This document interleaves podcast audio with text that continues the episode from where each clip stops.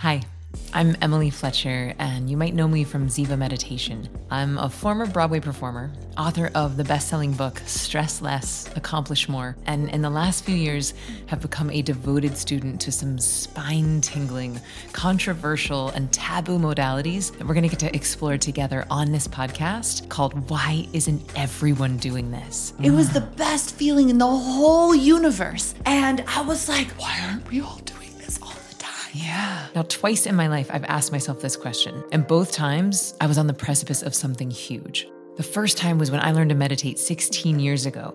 This thing cured my insomnia on the first day. I stopped going gray. I didn't get sick for eight years, and I had this real ding, ding, ding, ding, ding moment where every cell in my body was like, oh, this is big. This is about to change the world. Now, the second time I asked myself this question was after doing something I never thought I would do.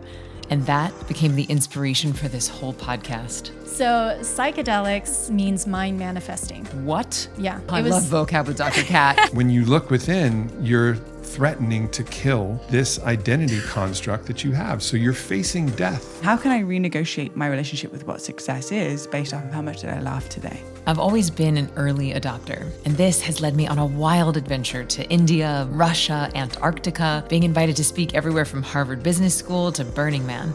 And along the way, I have had access to some of the smartest, most creative, innovative thinkers on the planet, and now I get to introduce them to you.